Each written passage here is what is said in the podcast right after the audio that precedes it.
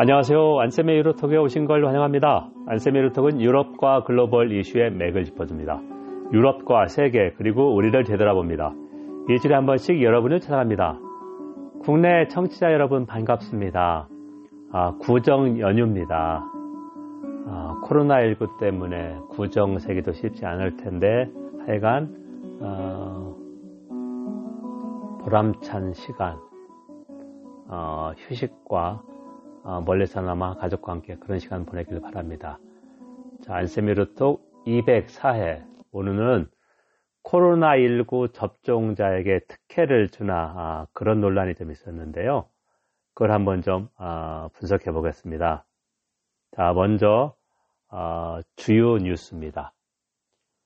미얀마의 군부 쿠데타가 발생했는데 신임 아, 미국의 신임 바이든 행정부 외교 정책 시험대가 될 수 있다. litmus test 아니면 testing case가 될 수 있다는데요. 아, 작년 11월 어, 선거가 부정했다며 아, 군부가 2월 1일 새벽에 쿠데타를 감행했습니다.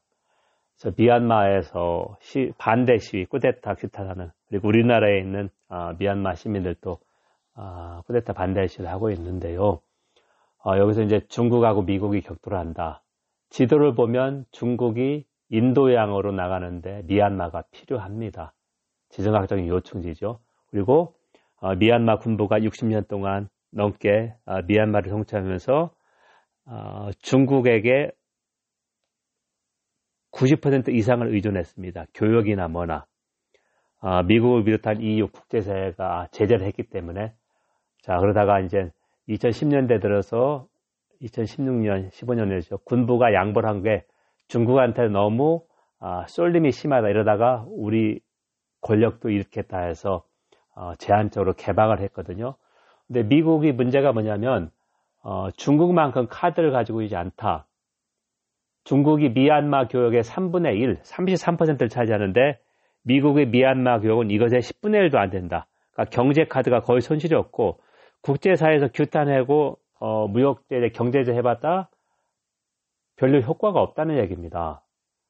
자, 미국이나 유럽연합이 미얀마의 교역은 얼마 안 된다. 일본이나 우리가 합해도 얼마 되지 않고 중국의 비중을 따르지 못하고 또 하나는 어, UN 안전보장이사회 안보리 UN Security Council에서 어, 다섯 개 상임이사국이 있습니다. 중국이 반대해서 어, 쿠데타 규탄하는 어, 성명서를 채택하지도 못했습니다. 그러니까 UN 차원에서는 경제 제재, 무역 제재가 힘들다는 얘기니까 미국이나 유럽 연합 개인 차원에서 우리나 일본도 이제 아, 동참을 어, 요청받을 수 있을 텐데 할 수밖에 없다. 자, 무슨 카드로 이 군부 쿠데타를 월 상태로 들어와서 미얀마 민주주의를 어, 계속 유지할 수 있을까? 앙산 수지 여사도 어, 로힝야 소수민족 로힝야 탄압으로 어, 노벨 평화상 받은 거 반납하라는 요구가 있었습니다. 하지만 대안이 없기 때문에 자 그래서 미국이 어, 동맹을 중시하는 외교 정책, 외교 미국이 국제사회 리더십이 다시 복귀한다 얘기를 많이 했는데요. 2월 3일 날 바이든 대통령이 국무부를 처음 방문해서 앞으로 외교에 중시하겠다, 외교를 중시하겠다, 동맹의 관계를 중시하겠다 해서 어, 거의 한 시간 정도 연설을 했거든요. 자, 그래서 앞으로 어, 미국이 어, 미얀마 쿠데타를 어떤 정책을 어떻게 취할까? 어, 지금 상황은 뚜렷한 카드가 없다. 어, 한번 좀 지켜봐야 합니다. 두 번째, 슈퍼마리오가 이탈리아를 구할까? 슈퍼마리오는 2011년부터 8년간 유럽중앙은행 22 총재를 역임한 이탈리아의 어, 마리오 드라기를 말합니다. 자, 마리오 드라기가 Whatever It Takes 2012년 7월 어, 유로존 피그스가 거의 붕괴 위기 났을 때 유로존 유로존이 붕괴 위기에 처했을 때 유로화의 안정성을 유지해서 어떤 조치를 하겠다는 과감한 반응으로 유로존을 구했습니다. 그래서 어, 드라기 총재 전임 총재는 이탈리아 중앙은행 장도 역임했고 이탈리아 재무부 고위공무원 출신이고 MIT 박사인데요. 어, 이탈리아에서 연립정부가 붕괴돼서 대통령이 어, 존경받는 슈퍼마리오를 대통령궁에 초빙해서 연립정부 새로 구성해봐라 임무를 맡겼습니다. 연립정부 파트너는 어, 중도좌파의 민주당 그리고 유명한 아, 베를루스콘이 있죠. 전진 이탈리아당, 포르자 이탈리아, 앞으로 이탈리아 그런 뜻입니다. 선거 구호 같은 정당이죠. 어, 관심을 보였고 어, 급진 좌파인 오성운동 붕괴 전까지 어, 제1당이었죠. 오성운동을 관심 없고 어, 극, 어, 어, 극, 극우파인 어, 북부 동맹 반이민 반이웃은 관심이 없다. 자 그래서 어, 슈퍼 마리오가 연립 정부를 구성해서 가장 큰 게 유럽 연합 EU로부터 받은 2천억 유로 정도의 어, ERF 경제 해상 기금을 어떻게 쓸까? 자, 요게 이제 가장 큰 그래서 이제 전문가가 어, 들어서서 이제 과도 정부죠. 2023년 총선 직전까지인데 어, 이거는 이제 최대고 언제 또 이 정부가 붕괴될지 모르기 때문에 성립된다 하더라도 그래서 이탈리아에서는 어, 테크노크라트 그러니까 기술 관료라고 하는데 우리 말하면 전문가입니다. 전문가가 과도 정부를 이끌어서 위기 극복한 예가 있는데요. 가장 최근이 2011년, 12년 어, 유럽연합 집행위원회 어, 위원 통상 담당 위원을 했던 부, 부 어, 집행위원장 다음에 어, 부위원장을 했던 마리오 몬티가 유로존 위기 때 어, 들어서 상당히 위기 극복을 잘했습니다. 자 그렇기 때문에 이번에 다시 그렇게 된 거고요. 세 번째는 유럽연합 이후와 러시아가 아, 야당 지도자 알렉세이 나발리 투옥도고 격돌을 하고 있습니다.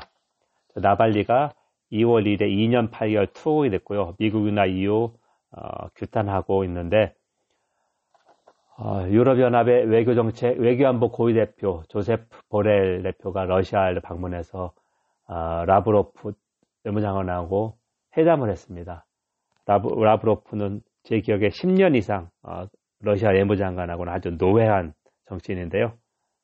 노회한 외교장관인데 어, 규탄하고 인권 수립을 항의했지만 유럽연합이 러시아가 보란 듯이 어, EU 3개국 독일, 스웨덴, 폴란드 외교관을 추방했다. 1월 말에 나발리 에, 항 나발리를 지지하는 시위에 참여했다는 외교관이 뭐 여기에 직접 참여하기보다는 예를 들면 좀 현장에 보라 같을 그런 건 있는데 바로 추방했습니다. 러시아는 어, 유럽 연합이 올 때 러시아는 어, 상대하기 버거운 하지만 항상 관심을 두고 관여를 해야만 합니다. 자, 이유가 러시아의 저기 천연가스하고 원유 많이 수입하고 있거든요. 지금은 이제 에, 2014년 크림반도 합병 어, 그것 때문에 어, 이게 이제 제재를 가했지만 러시아로 천연가스 수입 같은 거 상당히 큰 비중이고 아, 핵무기를 가지고 있는 나라기 때문에 강대국이죠. 유럽연합으로서는 아, 러시아를 뭐라 그럴까요? 어, 잘 관리를 해야 된다. 관계 개선하면서도 비판할 걸 표현하는데 쉽지가 않다. 네 번째 영국이 CPTPP 아, 가입 신청을 했다. 그러니까 협상을 한다는 건데요.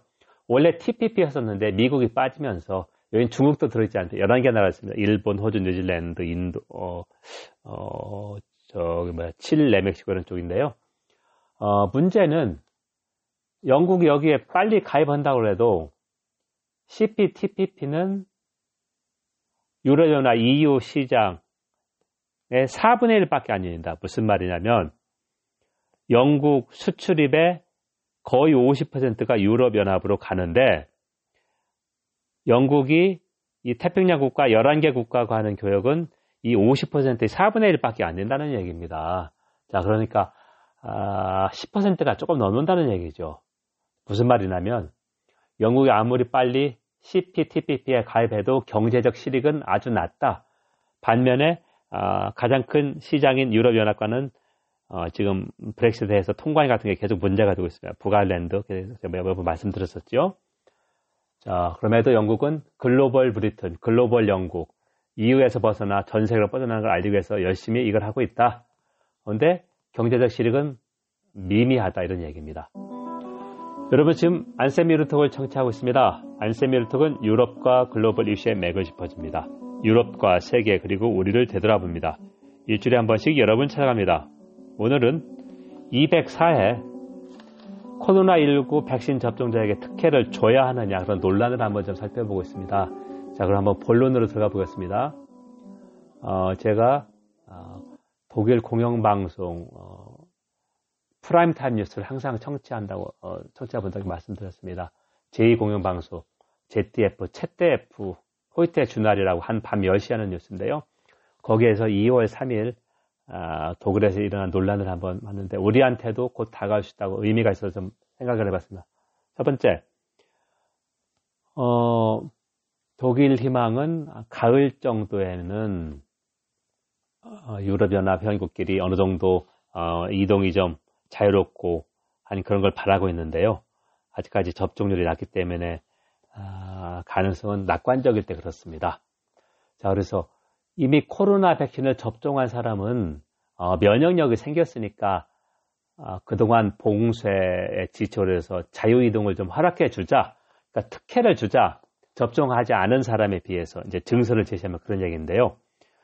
어, 이제 당연히 찬성하는 측은 봉쇄에 지친 시민들에 대한 위로, 그 다음에 경제적 실익인데 반대는 아니다. 독일 기본법, 헌법에 따른 어떤 이유로 차별을 반대한다. 차별.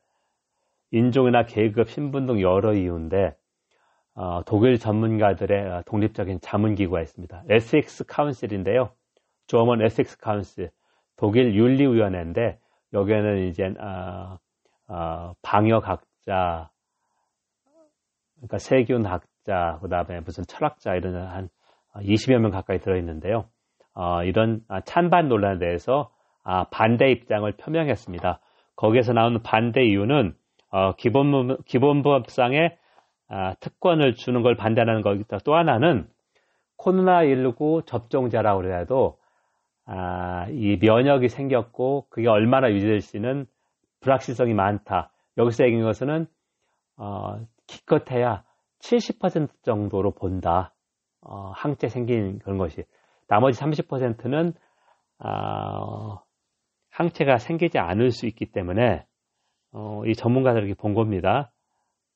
이제 예를 들면 우리는 어떤 접종의 아, 뭐 효과율이 90% 이렇게 하는데 그건 최상일 때라고 저는 생각하고 저는 분명히 전문가 아닌데 이쪽에서 나온 논리를 얘기하는 겁니다. 자 그렇기 때문에 아직도 리스크가 많기 때문에 조심해야 된다. 당연히 마스크는 써야 되고 그래서 반대를 했습니다.